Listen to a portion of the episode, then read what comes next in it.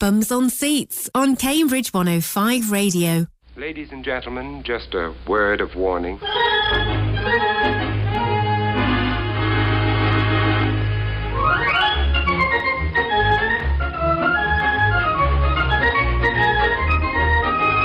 Oh, you're a mess, aren't you? I'm not very tall either. Everyone in this room is now dumber for having listened to it. Hello, you're listening to Cambridge 105 Radio across the city in South Cambridgeshire. Many thanks to Ollie for the past hour, but right now it's time for Bums on Seats, the film review show with 100% more Cambridge based opinion than any other film review show. Award season is over for another year. The frocks are packed away. Parasite made history at the Oscars, and 1917 is, I believe, still packing them in. But it's up to us this week to look at this traditionally somewhat weak period for releases and maybe uncover some gems to get you out in the wind and the rain. I'm Emma Marchant, and today I'm joined by Rowan Lamb, Hello. Lorcan O'Neill, Hello. Yossi Osman, hello, and David Riley. Hello. On the agenda today is a sumptuous adaptation of Jane Austen's final work, Emma, spooky and stylized sci fi in Little Joe, DC's spin off for Harley Quinn, Birds of Prey, and that super speedy hedgehog, Sonic. And not to rain on the Oscars parade, but I would like to say that three out of four of those films were directed by women. We're also going to have some enthusiastic chat about all the Studio Ghibli genius now available to watch through the magic of streaming. But to kick off, we're just going to spend five minutes on the absolute final debrief of the Oscars until it rolls around next year. The last Bums on Seat show was the day before, and there were perhaps many incorrect predictions that were made.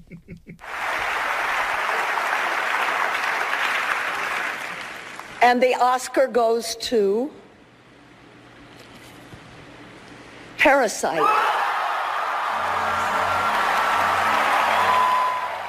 I'm going to throw this out to everybody. Parasite winning Best Picture has made Oscar history by being the first foreign language film to do so in 92 years. Do we think that this reflects a genius of the film, or was it just a desire of the Academy to remain relevant? Was it even that strong a year for Best Films? Parasite was an incredible film. I I've seen it twice now, and I just think it was an astounding accomplishment on so many different levels. It. It, and it is such a remarkable thing. I actually called it that it was going to win. I just, I just got to throw that out there to everybody. I actually called it that it was going to win. No one believed me, and I was right. I want to say, yeah, I wasn't on the show, but uh, I listened. Ashley, our beloved Ashley, said I think three times it wasn't going to win. So, Ashley, if you're out there, Well, I'm not. Shame. I'm She not going was lie. wrong. we did stage and screen, and all we talked about was 1917 winning. So I Yeah. apologise. But too. how refreshing to see, in my opinion, the best film of the bunch actually winning best Yeah. film. especially, I mean, after last year, Roma was in the running last year. Don't forget. Um, so they, you know, they've got form on nominating, but uh, yeah, I think it's a, a step forward that they they actually had the bravery to say that Parasite would win. Okay, Lorcan, David, think- you I- agree? I think it's nice that a foreign film has won. Nice. Uh, it was a pretty good film, I thought. I think Hollywood should have taken it.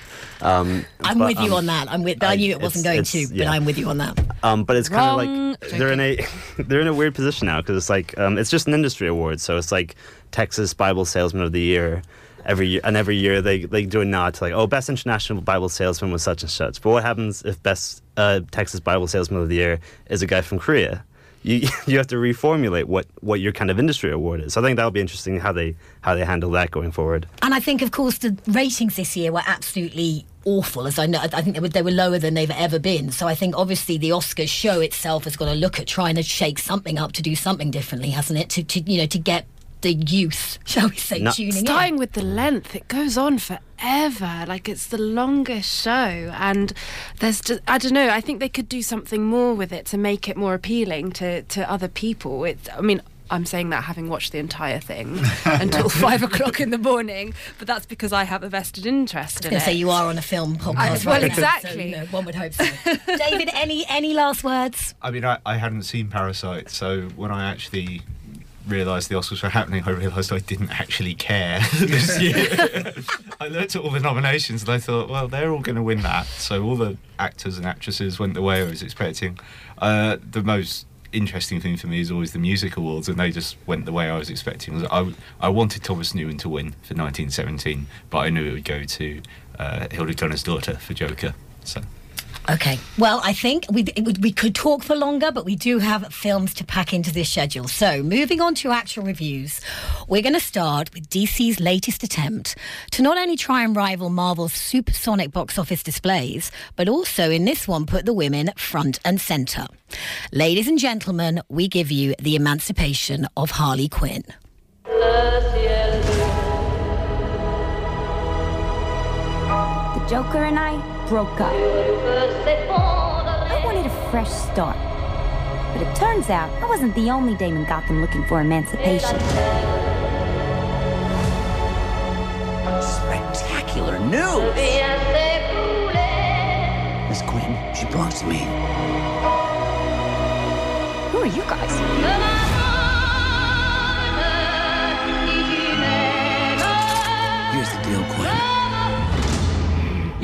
You need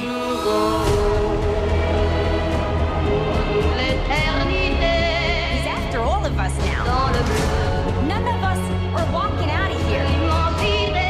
Unless we work together. You gotta be kidding me. Isn't this fun? It's just like a sleepover. we should order pizza. Big cosmos. Harley, focus. Back in 2016, the DC Universe released Suicide Squad and introduced Margot Robbie's Harley Quinn to cinema audiences. Let's fast forward four years, and Robbie herself is now a bona fide member of the A list who is, like Hansel, so hot right now. So the timing is perfect to bring a spin off to the screen. Written by Christina Hodson from Bumblebee and directed by Cathy Yan, who directed Dead Pigs, this is Double X Chromosome all the way. We find Harley newly single, having dumped Jared Leto's psychotic Joker, and embroiled in a fight over possession of a stolen diamond with Roman Sionis, played by Ewan McGregor. The time is right for Harley to form her girl gang, Rosie Perez, Jurnee Smollett Bell, Mary Elizabeth Winstead, and Ella Jay Basco, and make her own mark on Gotham. Dave, I'm going to come to you because you were perhaps in the minority of this studio and you found quite a lot to enjoy about Suicide Squad. Did Birds of Prey do its heroine justice and find a structure and a method that made sense of that madness? I, I think it did, only because its structure and method were basically embracing the same kind of anarchy that's meant to represent the anarchy that she herself is going through. I, I found it, you know, as enjoyable as I found Suicide Squad. It, it's DC's equivalent of trying to have a laugh. They're not spectacular at it, but I actually think this one is better than Suicide Squad if you put the two films side by side.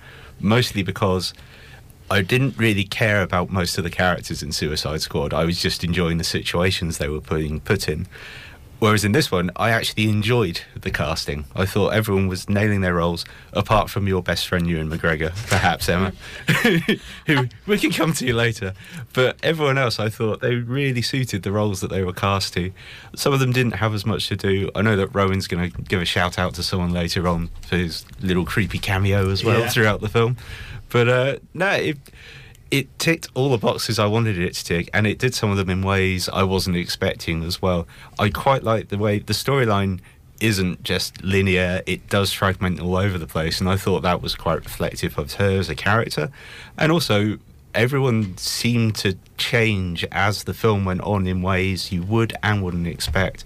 Her little asides where she suddenly reverts to her former self as a psychiatrist and begins evaluating the other characters in the middle of a massive fight sequence. It was just little throwaway throwaways and throw asides like that I found absolutely enjoyable.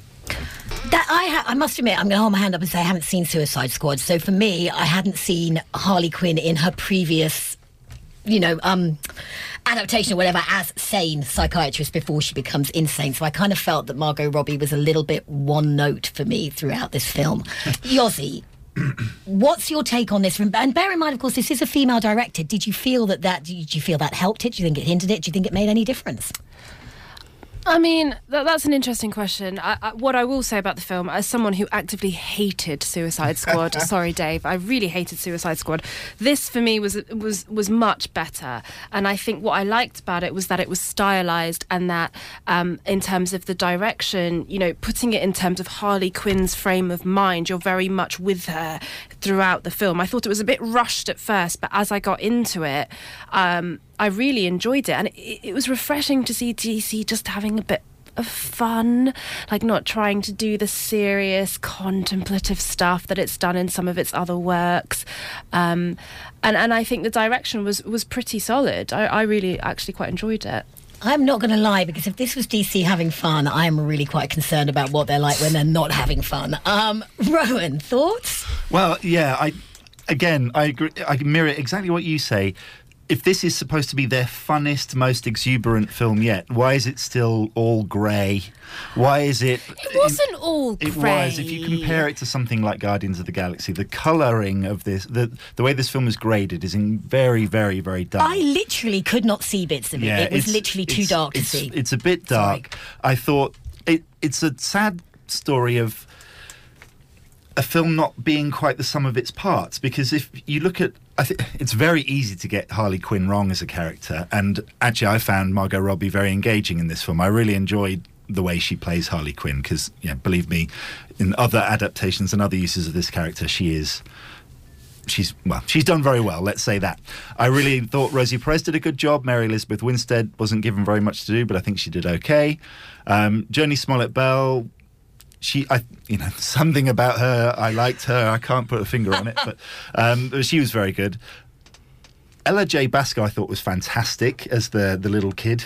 Um, so all the casting was great, apart from, as we said, you, poor old Ewan McGregor. Apparently, they were looking at Sam Rockwell for that role, and he turned it down. And they took him as the model by which they chose any anyone else. And so, That makes perfect sense Yeah. to me. I, you know, I, I, I think. I, I would say I, we recently reviewed Doctor Sleep, and that, that brought my affection back for Ewan McGregor. Yeah, but this like- unfortunately knocked it all the way down. yeah, I like Ewan McGregor normally, but he wasn't. He was a bit sleepwalking through this. So, as Dave uh, gave a little uh, hint of earlier, I actually want to give a shout out to Chris Messina, who hasn't really reached the heights of fame that you might have imagined he would a few years ago. You know, when he was in the Mindy Project, I think um, for a hot a hot minute he was the internet's boyfriend.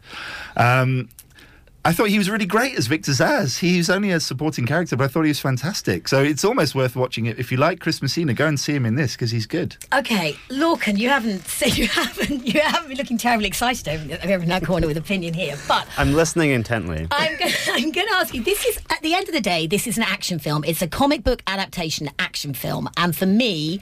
I felt it lacked that. I mean, I do think that Marvel has raised the bar so much in terms of what we can expect from these that I found the climactic scene set in a very dark, It Chapter 2 style theme park or whatever. I found it a desperate letdown. How, how did you find the action aspects of this? Um, well, I think I heard that a lot of the action was either shot or reshot by David Leitch, who I think is an odd choice. He's the director of Atomic Blonde, and he started off as the director of John Wick, um, who I don't think is very good at directing action. so I thought that was an unfortunate choice. Um, I just I just didn't find it very engaging. To go back to the color scheme, like the one of the first things that happens is to proclaim her emancipation from the Joker. Harley Quinn drives a semi um, oil tanker into like the um, The chemical the, plant. the Acme chemical plant, and it explodes in all of this color. I'm like, oh, this is the film announcing itself to the Mm. audience that it's going to be this big, vibrant, colorful emancipation from all the stuff they've done before.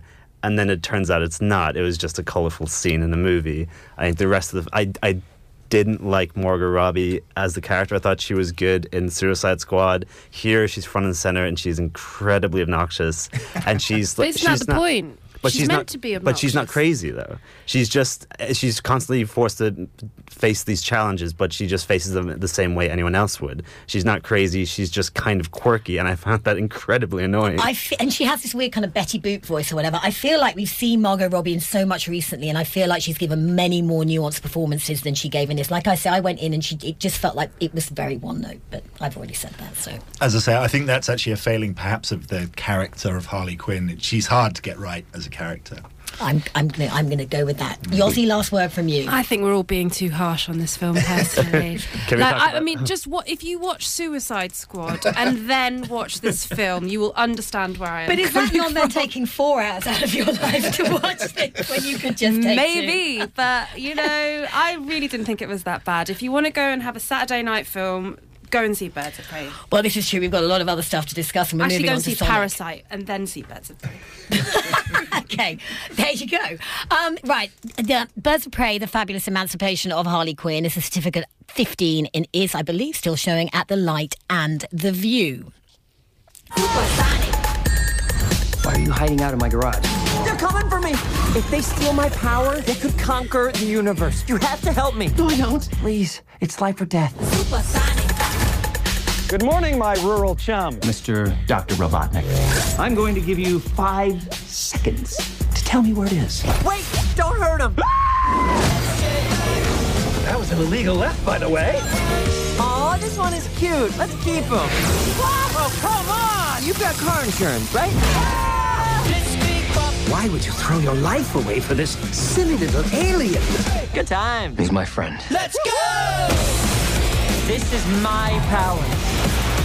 And I'm using it to protect my friends.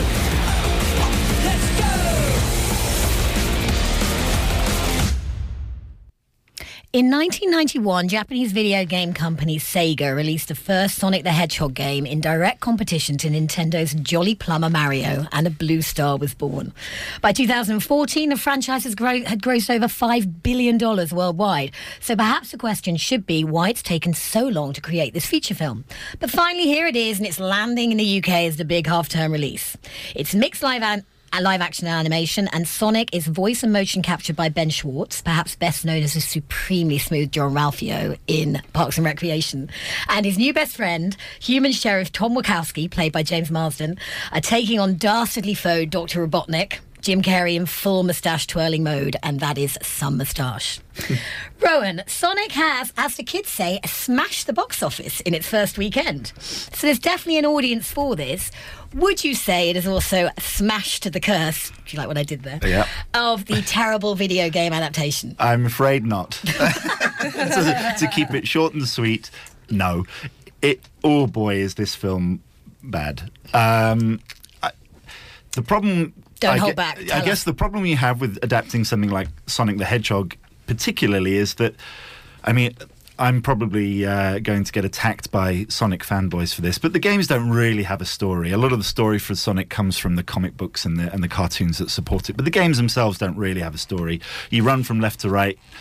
There's, I mean, it's they're wonderful games, but there's not much going on. You jump on a few animals and you smash up Doctor Robotnik and his little robots, and you get a wonderful sense of achievement from having gotten to the end. But getting to the end of this film, uh, well, it Also feels like an achievement. Yeah, it was, So you made it. it You was got an achievement it. in that I didn't just walk out halfway through.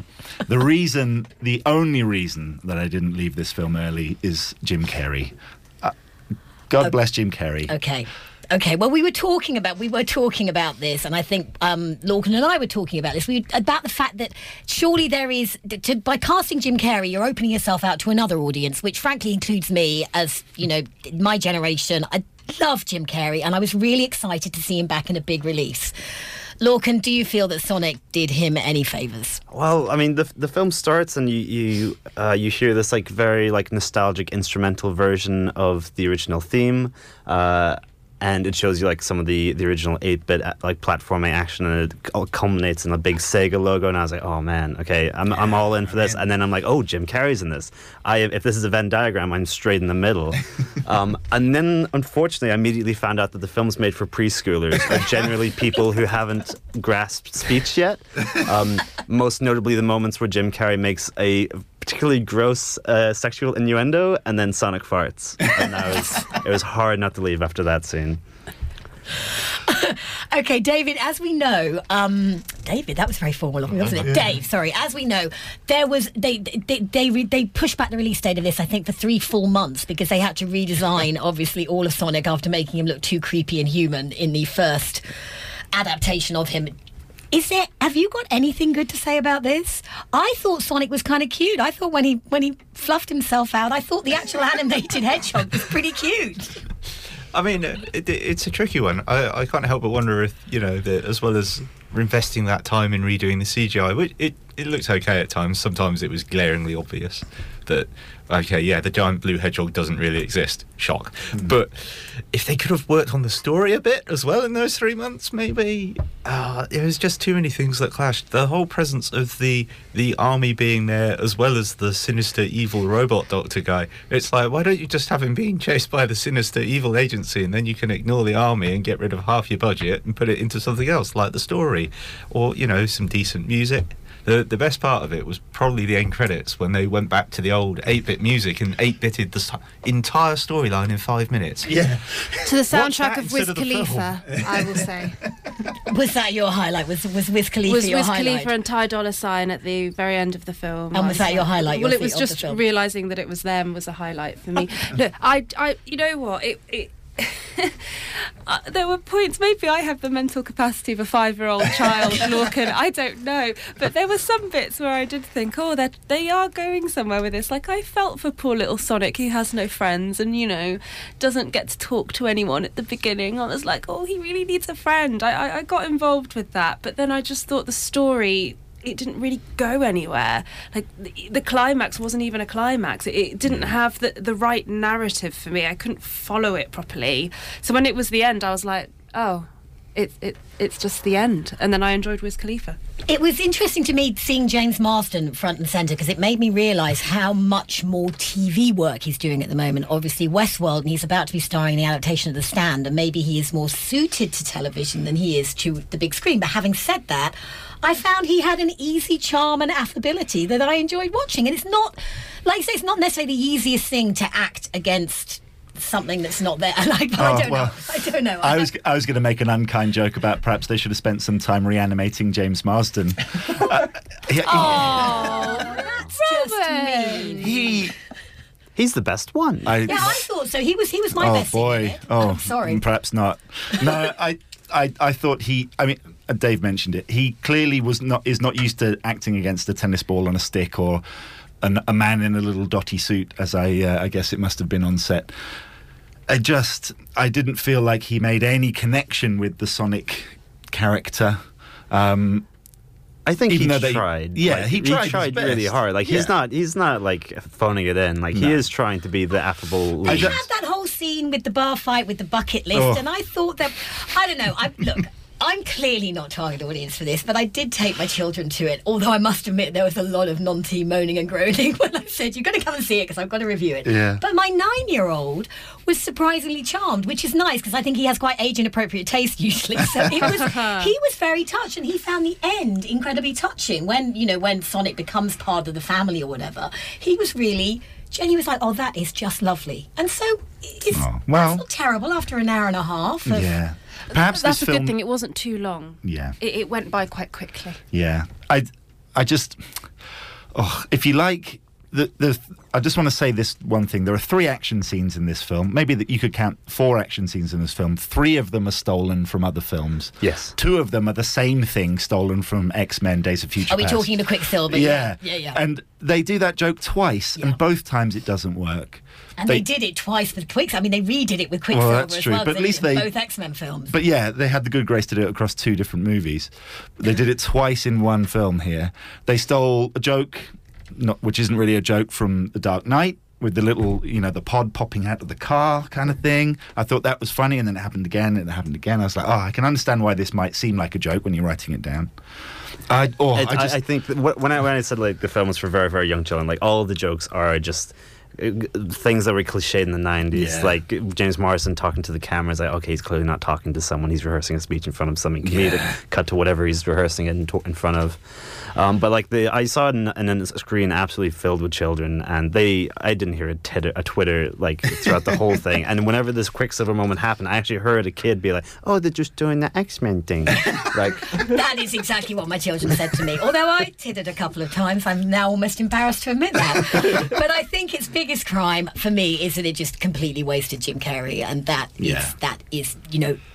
Unforgivable. His big comeback as well. But like I say, it is. I mean, it has done incredibly well. It, you know, it, it, it got more than Pokemon. It's it's there. There is an audience out there for it. People are loving it, and I think we're going to have to accept there will be a sequel, Yeah, which is what well- the end of Well, that's credits what it suggested. hints at. They set one up. Exactly, with foxes or tails or whatever the orange one's called. I don't know. Spoiler alert, Emma. Oh, I'm so sorry. that means you don't have to stay until after the credits if you don't want to. okay, so I think we can safely say that, yeah, Sonic is not getting blinding reviews from here, but you know, you might love it. It's a certificate PG and it is showing at the Light and the View cinemas. Bums on Seats on Cambridge 105 Radio.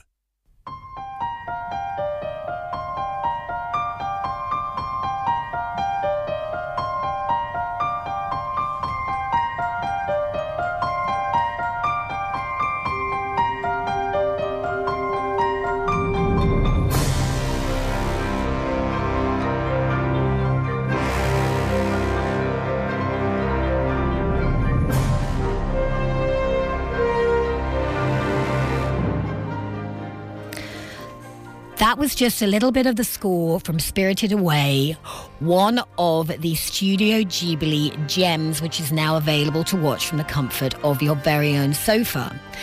In a move which has pleased Japanese anime fans worldwide, I would say, Netflix have finally agreed this deal and they can now bring 30 years of classics to our TV screens. They're going to be dropping over three months. We had the first drop on the 1st of February, then 1st of March and 1st of April. And we're going to be spoilt by such titles as My Neighbor Totoro, Porco Rosso, Spirited Away, and Castle in the Sky.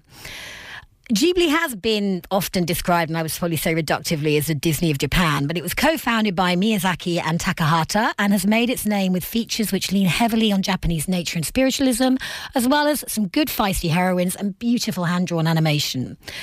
Yossi, both my twins have watched My Neighbor Totoro about 54 times, and I know that you are a huge fan. So, what is it about this incredibly simple narrative? Because it is a simple, simple story which demands rewatching.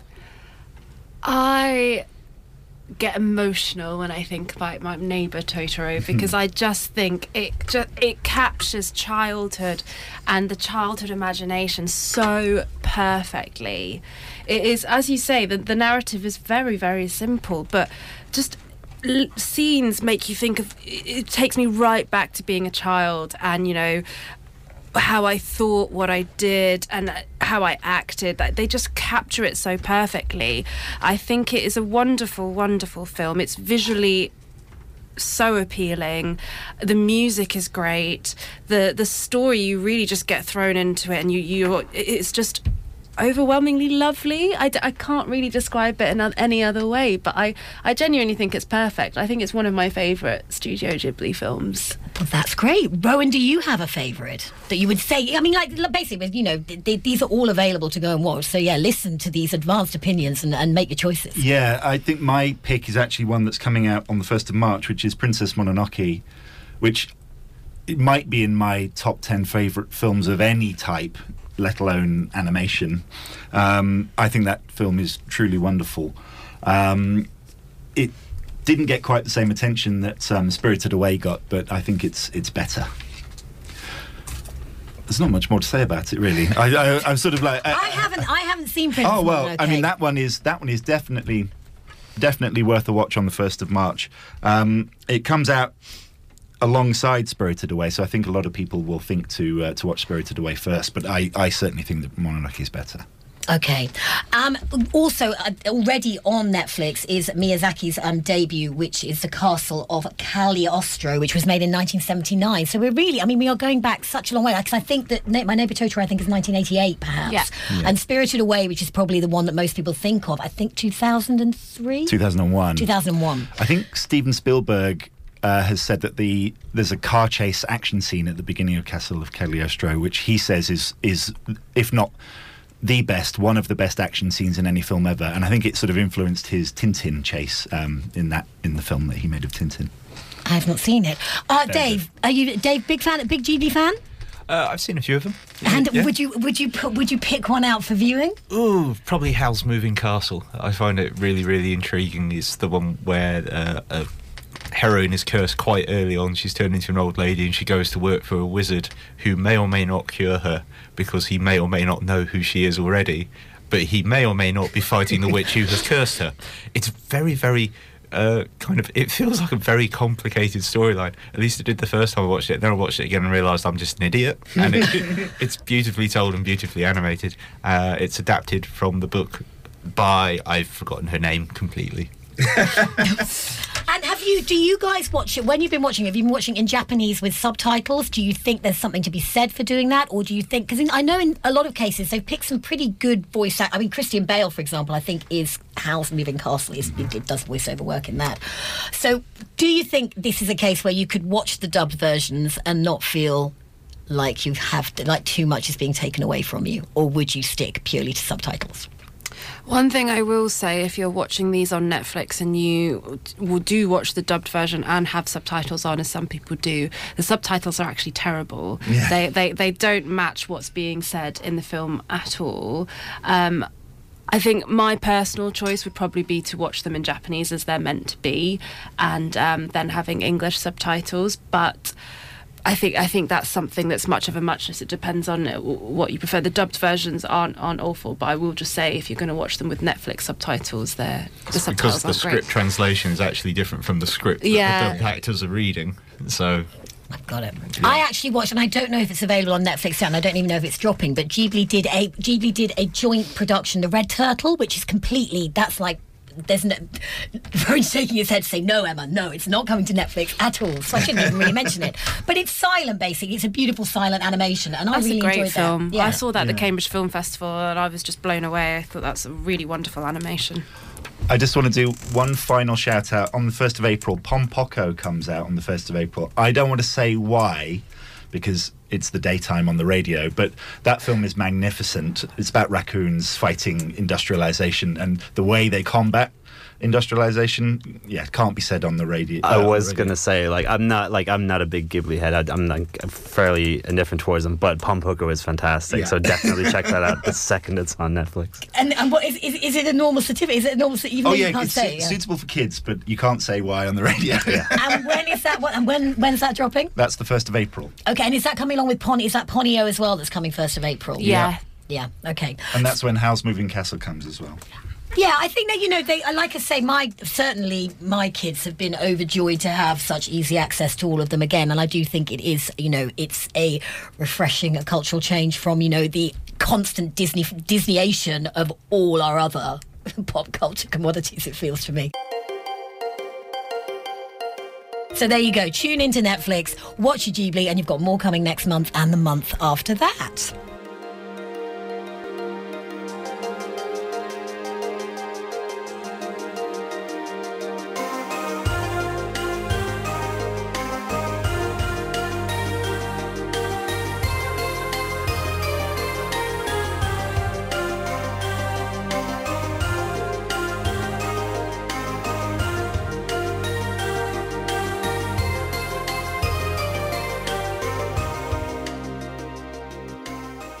Bums on Seats on Cambridge 105 Radio. So you're listening to Cambridge 105. We're going to be finishing. We've got just about 23, 24 minutes to go. And we're going to be finishing on the sci-fi creepiness of Little Joe. But first, let us turn our hands to a little bit of matchmaking. Miss Woodhouse?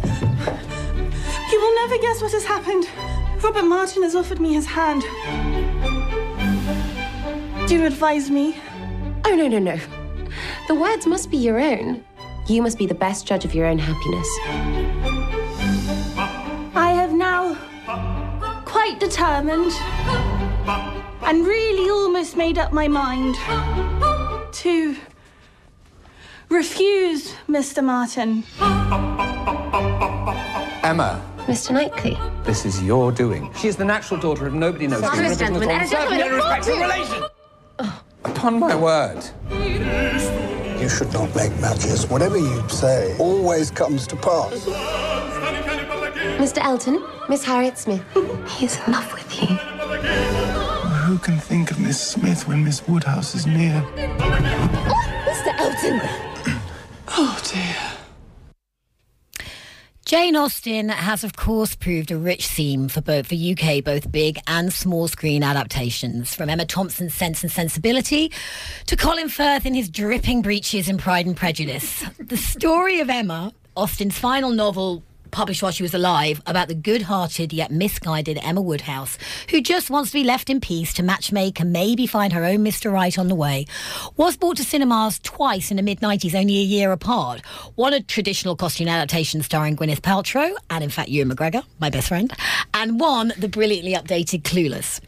So we're 25 years on, and this is the first big screen adaptation since then, and this time it's in the hands of debut feature director Autumn de Wilde best name of the week. Starring Anya Taylor Joy as the titular Emma and Johnny Flynn as Knightley and Callum Turner as Churchill, her dual suitors, backed up by a cast of British stalwarts, including Bill Nighy, Miranda Hart, and Rupert Graves. It treads a traditional and colourful path through Regency England. Lorcan, I'm coming to you because, in fact, we're the only people who've seen that this this week. Yes. But also, you famously, and I say that because the review has gone down, I think, as one of Bums on Seat's favourite reviews of It's a last classic year. show. It's a class. It's a classic show. Tune into the podcast if you haven't heard it. Enjoying Downton Abbey last year, despite having serious misgivings at going in. Now, I'm not. You know, these are they're, they're both costume dramas, very different. Obviously, I'm not trying to say that Julian Fellowes and Jane Austen are the same thing. But would you take your theoretical Randy Grandma to go and see Emma? And do you think that she and you would enjoy it? Well, the Randy Grandma is a is a separate issue. I'll tackle that differently. Um, it's it's very similar experience. Well, slightly because I, I went into Downton Abbey uh, not a not knowing anything about it and b knowing there's a little bit of a stigma against it. It's kind of like this uh, oldies kind of Sunday afternoon watch. Um, ended up surprisingly loving it.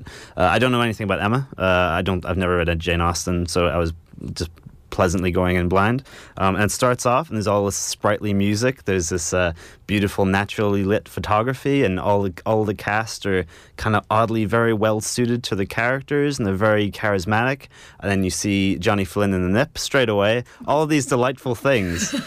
Um, which is certificate U, by the way, which is I, it shook me a little bit. Well, it said brief. It it was interesting. It said certificate U, and it says brief natural nudity, and that, as you say, is Johnny Flynn in literally the first five minutes, which I was not complaining All about natural. either. No, it was absolutely fine. Thank Um, you, Autumn de Wilde. Much obliged. Um, so all, all, the, all these delightful things are happening. I'm like, oh, I'm going to love this. It's going to be like a new Downton Abbey. But then that's kind of the movie, unfortunately. It is just kind of a delight. Everyone's being kind of delightful and polite, and it's very nicely shot. But no one really has any agency. If you look at, like, again, it's, it's weird to contra- contrast it to Downton Abbey, but Downton Abbey, a period piece, costume drama, but everyone had agency. All the little subplots were leading up to one event where all of the subplots would be very neatly tied in a bow. Whereas this was very much just kind of charming characters interacting, and then at the last five minutes, there were some kind of slight res- uh, resolved, resol- some slight resolvement to the plot holes, uh, to the plots. the key, I think, to Emma, what you you know, what you're meant to get. Emma, as they say at the beginning, she is a you know she's a lady of good. She's a girl of good fortune and good looks, and she is exceptionally charming. 21 years old. Her mother has died, I think, so she's at home looking after her father. So she and she she has no plans to leave him, and this is why she sort of is meddling in other people's lives, as you were. But I think what you're meant to get from Emma is obviously the growth of her as a character because she starts off very superficial Yeah. and not really thinking about the effects the emotional effects that her meddling is having on people and then by the end of it she's meant to have grown Yes. I can- emotionally I can and do you feel that. Anya Taylor-Joy demonstrated that for I you I think she did. She did a very good job of demonstrating it. I think everyone was very good in this film. So I've only seen Anya Taylor Joy. I think she's in Peaky Blinders as well. But I only know her from The Witch, which I think is a fantastic film, and she's very good in it. Um, but from a, I think what you're describing would work very well in the book. Obviously, it does. It's a Jane Austen novel. Um, but in a film, you, I, I always find it odd whenever you, you don't see a main character progressing the plot themselves. It's just kind of things happening to them, incidental things happening here or there, um, and it's very rare where Emma herself will do do something to hit a plot beat to advance the plot. It's very much just kind of wishy washy. Again, everyone being very charming and polite to each other, and then all of a sudden everything kind of comes to a head naturally, as opposed to a forceful progression from the main t- main character. And so, whenever you have a pa- such a passive main character, I found it very interesting, very very disinteresting, and I found myself kind of coming out of it a little bit and checking my watch a few times. okay um Johnny Flynn, they've cast as Knightley, and this is quite an interesting piece of casting because Knightley is not really meant to be perhaps quite as rawly sexual and masculine. I Sure. think that Johnny Flynn, because Johnny Flynn has that look about him. He was in he was in Beast, I think. Yeah. And he is, you know, he's he's got he's got a fairly raw look about him. But I did think that he and Anya Taylor Joy had really believable chemistry, and I was sold by their romance. Although, how did you feel about the fact that they used that old trope of quite a long scene in a ballroom dance to kind of show? I love an old ball, ballroom dance scene. I had nothing against it. It was because the, the, the, power dynamics of that scene were fairly fresh, even though you've seen that scene before. Um, and I, again, all the performances are very good. Everyone's very well suited to the character. Everyone is very charming. Everyone interacts very well with each other. I think this is the first. I've only seen a few projects with Johnny Flynn. I think he's a, a very talented singer songwriter. I'm a big fan of his, and I think this is the first thing I've seen him in where he actually sings, and it's quite an affecting scene because it's like he is a very good singer, and that scene works very well. Um, but again, I just the engagement of the characters can only carry you so long when really there's nothing happening. And what did you? And I would say one of the biggest enjoyments for me. And again, you know, you kind of think, could they have done something more interesting with this? It is a very, you know, it's set, firmly set in its time. In its, but I thought the costumes were just beautiful, and I loved that kind of color palette that Autumn de Wilde used. It, it felt like an Easter egg. It's all kind of pastels, and like Yeah. you said, perhaps as well coming out of Birds of Prey, where I was squinting at the screen to see stuff. This is gloriously lit. It just, it just, and you know, and it, it we're, we're blessed with some beautiful properties in the UK, I guess, where, where it was filmed, and it is a beautiful looking film to me. Did you think so? Yeah, no, I, th- I thought they, they chose some fantastic set locations. Um, like I say, a lot, most of it's naturally lit. It might all be naturally. I'm not sure. Um, and it's just it's a very good looking film. It's a very competently put together film. There's not a lot you can criticize from it, apart from maybe. Uh, the script, which Autumn de also wrote, stuck a little too closely to the narrative of the book and wasn't maybe wasn't adapted as best. I Um, believe that they take. I, I was listening to another podcast. I won't even mention it, but some, but someone because I haven't read Emma the book, but some was saying that they have actually taken Jane Austen's not. You know, they've they've taken her dialogue wholesale from the book, book and put it in there. And this Yeah. person, as a fan of Jane Austen, was very appreciative of that. Whether or not you are. Whether or not that works so well, if perhaps you're not a fan of Jane Austen's books, is a whole different question. For, for the dialogue, you can tell the dialogue's very legitimate and it does do a lot to sell the film. But yeah, you do have to adapt it to a certain extent and add, add put some of your own personality, just not in the aesthetics alone, but in the script as well. And I would say, and I would like to give um, some props to Miranda Hart, who I haven't seen. I mean, I was never a huge fan of Miranda necessarily, but she's playing Miss Bates, who is this kind of annoying yet well-meaning character, and she is the catalyst for you know Emma's realization that she's not actually nearly Yeah. as nice as she thinks she is. And that scene at the picnic, I thought was beautifully done and was genuinely emotionally affecting. So I would like, I, I just thought, yeah, I thought Miranda Hart was was really good in this. No, I enjoy Bill fantastic. Nighy, and it's always good when you see Rupert Graves. Well, it's always good for me when I see Rupert Graves. And he was, and you, yeah, he was. You know, I, I'm with you, Lorcan. I thought it was really a likable way to spend two hours. I Yeah. thought the costumes were gorgeous. I thought the colours were gorgeous. I enjoyed seeing Johnny Flynn in a bit of a breakout, and I think as a debut. Debut directorial feature film because I think Autumn de Wilde has done a lot of music, Music videos. videos, I believe, yeah. Beck, I think, is probably. You know, she's pretty. She's she's got some kind of cool credentials, shall we say? And I think she's done something which is very audience audience friendly. Oh yeah, like every, everyone at the Picture House has certainly loved it, and um, it's it is a very competently put together film. It's a, a very well made film. Like I say, maybe just a bit more a bit more revision on the script, but it is a very fresh, kind of energetic, youthful take on a story that a lot of people obviously know already. And I think as well, bringing it out at the end of February when we're all wishing for a little bit of spring in the air and you can feel it, it's not Yeah. such a bad thing. It felt like a breath of spring. It is a for transportative Yeah. kind of film, yeah. So I think, look at that. I'm giving that a rave review, it turns out. I might go and see it this afternoon. it's a certificate you grow and you can do, and it's showing everywhere. Now, to finish off the show, we are going to take a trip to the Plant Works laboratory to see how little Joe is growing. Our aim was to create a plant with a scent that makes its owner happy. We are entering a new era here. The first mood lifting antidepressant happy plant. We've received orders from all over the world. I just wanted to say that I feel really proud to be working with you. Look what I have for you. What do you say we call him Little Joe? You have to take good care of it. Keep it warm. Talk to it. It needs attention. What's so special about it? It makes you happy. You're a good mother. But which of your children will you choose?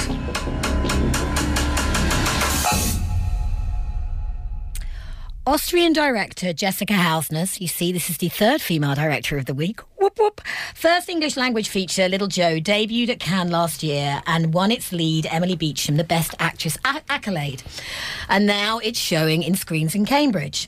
Beecham plays single mother Alice, who is an expert plant geneticist, and she and her colleague Chris Ben Whishaw have been working on a new plant strain called Little Joe, named after her own teenage son, played by Kit Connor, last seen in Rocketman as a young Elton John, just aside there. It's a fluffy red flower which, when nurtured and talked to, can unleash happiness in its owner. But as more people, including her son and her colleagues, come into contact with little Joe, their behaviour seems to change. Is there something more sinister afoot? Look, I'm coming to you again, I'm afraid. This incredibly stylised quasi horror sci fi owes more than a small debt to Invasion of the Body Snatchers.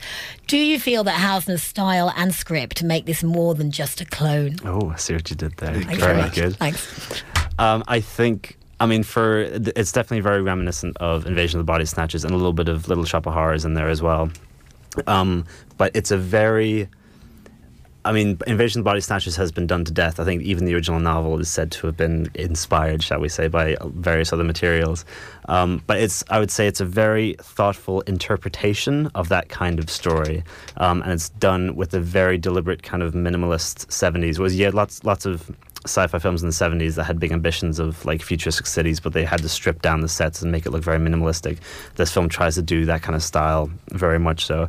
And it, it really does the best it can with the budget it has. Um, i think all the principal photographer all, all the principal performers are very good. I think almost all the extras have some very dubious line reads Yes. and maybe weren't the best directed. Um, but as as relating to a new fresh sci-fi story. I'm so sick of seeing films that have substitutes for story and character whether it be like big action or overt politics or whatever.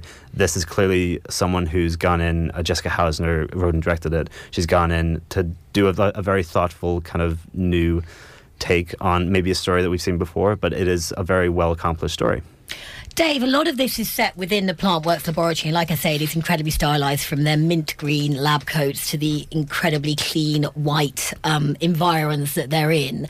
Did w- did you feel? Did you feel that worked, or did you feel that that incredible stylisation kind of takes you out a little bit because you can't quite believe that this sort of laboratory would exist in real life? Uh, I think the the setting was really good. It actually ramped up the tension for a few scenes. There was one scene where I felt like I was in the, you know, sitting in the audience watching Alien for the first time, where you are just waiting for something bad to happen, and then it, it doesn't appear like it is going to happen, and then you know they make it happen anyway, and I jumped out of my seat a little bit.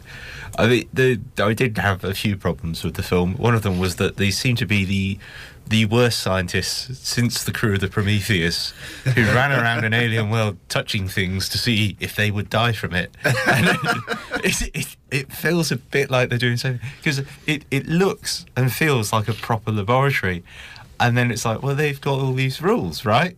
Oh no, okay, let's jump to that. Let's ignore the rules. Well, yeah, there is this subplot at the beginning, isn't there, with um, Kerry Fox is playing uh, one of the older sort of blonde geneticists who's been working there a while, and she has a dog. And A I'm dog? Not entirely Let it in the clean room. Nothing will go wrong. That, but, but you know, but at the same time, he obviously needed Bella, and Bella, you, you know, you, you need that because a dog is, is one of the first things that comes into contact with with the plants. Yeah. Um, Rowan, you were saying before we went before we came on, this was by a long shot your favourite film of the week. Oh, absolutely, but by a long way. I now I didn't see Emma as we just heard, so um, I can't sort of speak to the quality. They sound like they're very different films, but. Um, uh, I'm not sure where the Venn diagram Yeah. is going between Little But- Joe and Emma. I said this in conversation with some friends and then before the show to you guys that it's sort of cursing this film with faint praise to call it interesting, but I did find it interesting to watch. I wasn't exactly pulled into the story. I wasn't ever worried for the characters. I wasn't like engaged with them on a human level, but I was found the film fascinating to watch from a sort of filmmaking perspective. The soundtrack is incredible. I was just looking at some reviews um, before the show. Um, the world, or at least the IMDb reviews page, seems to be split 50 50 between people who think it's fantastic and people who have given it one star simply because the soundtrack is so challenging. In that eyes wide shut mo- in Yeah. that eyes wide shut way maybe it is very disconcerting but i think that's probably a deliberate choice obviously. Absolutely, and straight from the beginning as well. You're un- under no illusions about what they want you to feel during this film, with the clashing strings and the sort of barking dogs. At some point, I think we used Yeah. the Choir of barking dogs. Yeah, it it was just wonderful. You I really never- enjoyed the soundtrack. Yeah, you, it, it certainly never wants you to feel comfortable. I'm going to throw something out there, and I think I said this after because we went to go see this on a joint on a joint viewing last night, and I think I threw it out afterwards. And I'm not sure if anyone else read this as I did, but obviously you have little Joe, and it's named after Joe, who is Alice's almost teenage son. He's on the cusp of adolescence, and I think there's a lot of this film that's about that maternal fear of losing your children, and particularly I think mother and sons, because there is a a, a disconnect.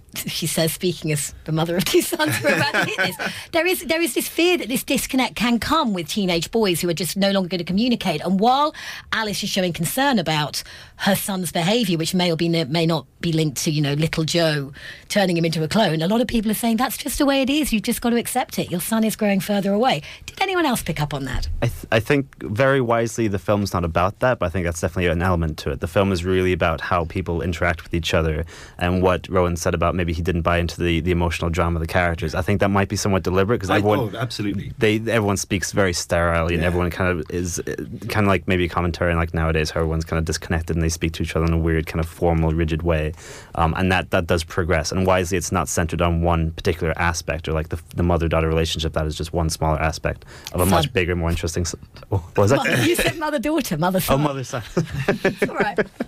uh, his hair wasn't that long um, but yeah wisely that's just one smaller aspect of a much bigger machine that's working here But did you think, though, that that, that sterile, you know, the, the aspect of the relationships, the sterile way they talk to each other, was there from the very beginning, so that maybe as it transpires that maybe that you, you know that you're moving into a spooky sci-fi passage, it, it didn't sort of make it, the emotional impact was not really there because it Yeah. wasn't all that different from how they've been talking to each other at the beginning. She seemed incredibly emotionally disconnected.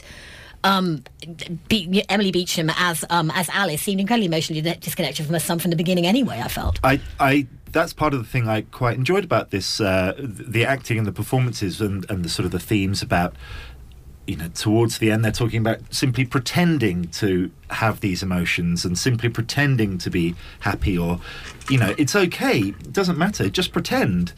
And I got that impression that uh, what um, Jessica Hausner's trying to say is that we're already doing that. This is society now. We are pretending, and you know things like social media or you know communi- electronic communication in general, sort of hiding or allowing us to fake emotion where it doesn't exist and things like that. I found that very interesting. There's that word again. You know, that it gave me food for thought. That I mean, crikey, Sonic and Birds of Prey did not make me think. I'd forgotten the film before it even left the cinema screening, and this film I've been thinking about since yesterday.